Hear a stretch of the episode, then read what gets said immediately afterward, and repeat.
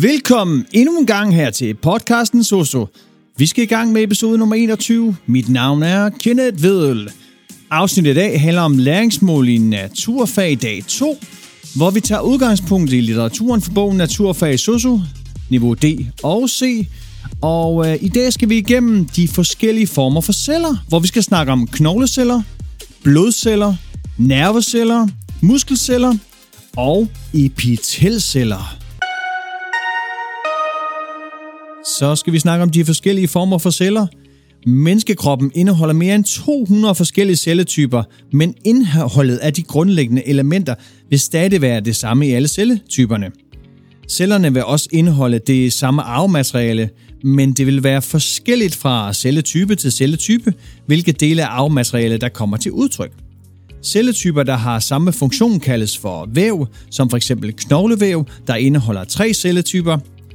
Væv, der arbejder sammen om at udføre en fælles funktion, kaldes et organ. For eksempel er hjertet, som primært består af muskelvæv, men også indeholder andre vævstyper som bindevæv, epitel, altså beklædningsvæv, blodkar og nerver. Så har vi knogleceller. Altså knoglevæv, det består af tre celletyper.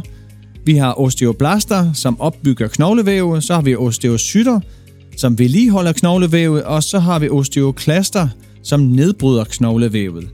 I din krop så foregår der hele tiden en nedbrydning og en opbygning af knoglevæv. Gamle knoglevæv erstattes af nyt.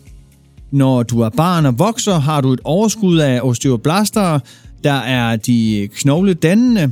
Belastning af disse celler gennem visse motionsformer, som f.eks. løb, stimulerer dem og giver øget knoglestyrke. Når du er udvokset og ung, har du en ligevægt mellem osteoblaster og osteoklaster, så der bliver nedbrudt lige så meget knogle, som der bliver genopbygget. Der eksisterer en balance. Som midaldrende og gammel vil det være osteoklaster, der er de dominerende, og knoglerne vil altså blive et mere, end de vil blive opbygget. Derfor har ældre mennesker mere skrøbelige knogler, og de får lettere brud på knoglerne. Så har vi blodceller. Der findes tre typer blodceller, der sammen med blodplasmaet udgør kroppens blod. Plasmaet er en cellefri væske. Blodet løber via blodkar rundt i hele kroppen. Blodet spiller også en stor rolle i kroppens bekæmpelse af sygdomme, da den ene blodcelletype udgør en væsentlig del af kroppens cellulære immunforsvar. Blodcellerne udgøres af hvide blodlegemer, røde blodlegemer og blodplader. De hvide blodlegemer er en vigtig del af kroppens immunforsvar. Deres opgave består i på forskellig vis at beskytte kroppen mod infektioner og fremme organismer. Røde blodlegemer transporterer ilt fra lungerne og rundt i kroppen til alle vævene. Her afgiver blodcellerne ilten og optager i stedet kuldioxid, der føres tilbage til lungerne, hvorfor vi kan udånde det.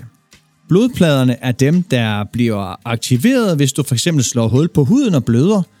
De er involveret i den proces, der hedder koagulation, som er det, der sker, når blodet størkner og lægger en slags hinde oven på det blødende hul. Så har vi nerveceller. Nervesystemets centrale element er nerveceller. Disse kaldes også neuroner. Vi har to nervesystemer. Vi har centralnervesystemet C N S og det perifære nervesystem. C N S udgøres af vores hjerne og rygmarv. Det perifære system er de neuroner, der forbinder hjerne og rygmarv med resten af kroppen. Du kan forestille dig neuronerne med, som en slags kommunikationsceller, som arbejder i kroppens to store kommunikationsafdelinger. De registrerer, overfører og bearbejder informationer.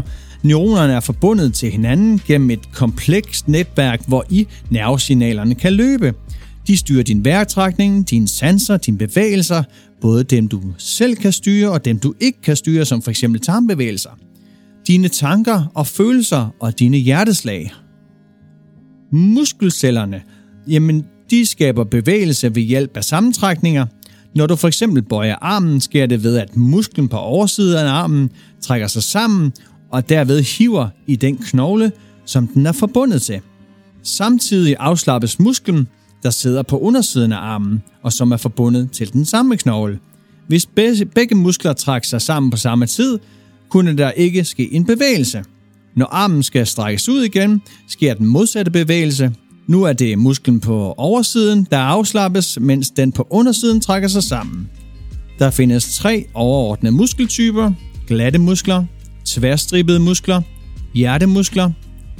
De glatte muskler er dem, der sørger for den bevægelse, du ikke selv kan styre.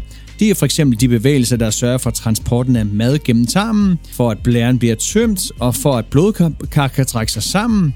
De tværstribede muskler er skeletmuskler. Og skeletmuskler, det er de eneste, der er underlagt din vilje, hvilket vil sige, at du selv kan kontrollere dem. Dine, disse muskler stabiliserer skelettet og styrer bevægelserne af knoglerne, som nævnt i eksempel ovenfor med armen, der bøjes. Uden skeletmusklerne vil du ikke kunne stå, løfte, bevæge dig osv. Så har vi epitelceller. Alle kroppens indre og yderlag er dækket af et cellelag bestående af epitelceller. Disse lag varierer i tykkelsen, alt efter hvor i kroppen de er. I huden består epitelceller af mange cellelag, mens det i tarmene kun består af et lag. Epitelceller danner også kirtler. En kirtel er et organ, der består af epitelceller. Kirtelceller producerer sekret, som f.eks. kan være hormoner og enzymer. Eksempel på kirtler er bugspytkirtlen, der producerer fordøjelsesenzymer og hormonet insulin. Sidstnævnte er vigtig for, at cellerne kan optage den glukose, vi spiser. Så er der skjoldbudskirtlen, der producerer stofskiftehormoner. Og så er der binyrerne, der producerer kønshormoner og stresshormoner. Det var lidt omkring de forskellige typer celler fra dag to i naturfag. Du kan finde mig på det sociale medie LinkedIn. Og har du nogle spørgsmål eller kunne tænke dig at være med som gæstevært i podcasten, er du velkommen til at sende mig en mail på sosu at positivlivsstil punktum d k. Og så ses vi bare derude, hvor vi ønsker at gøre en forskel.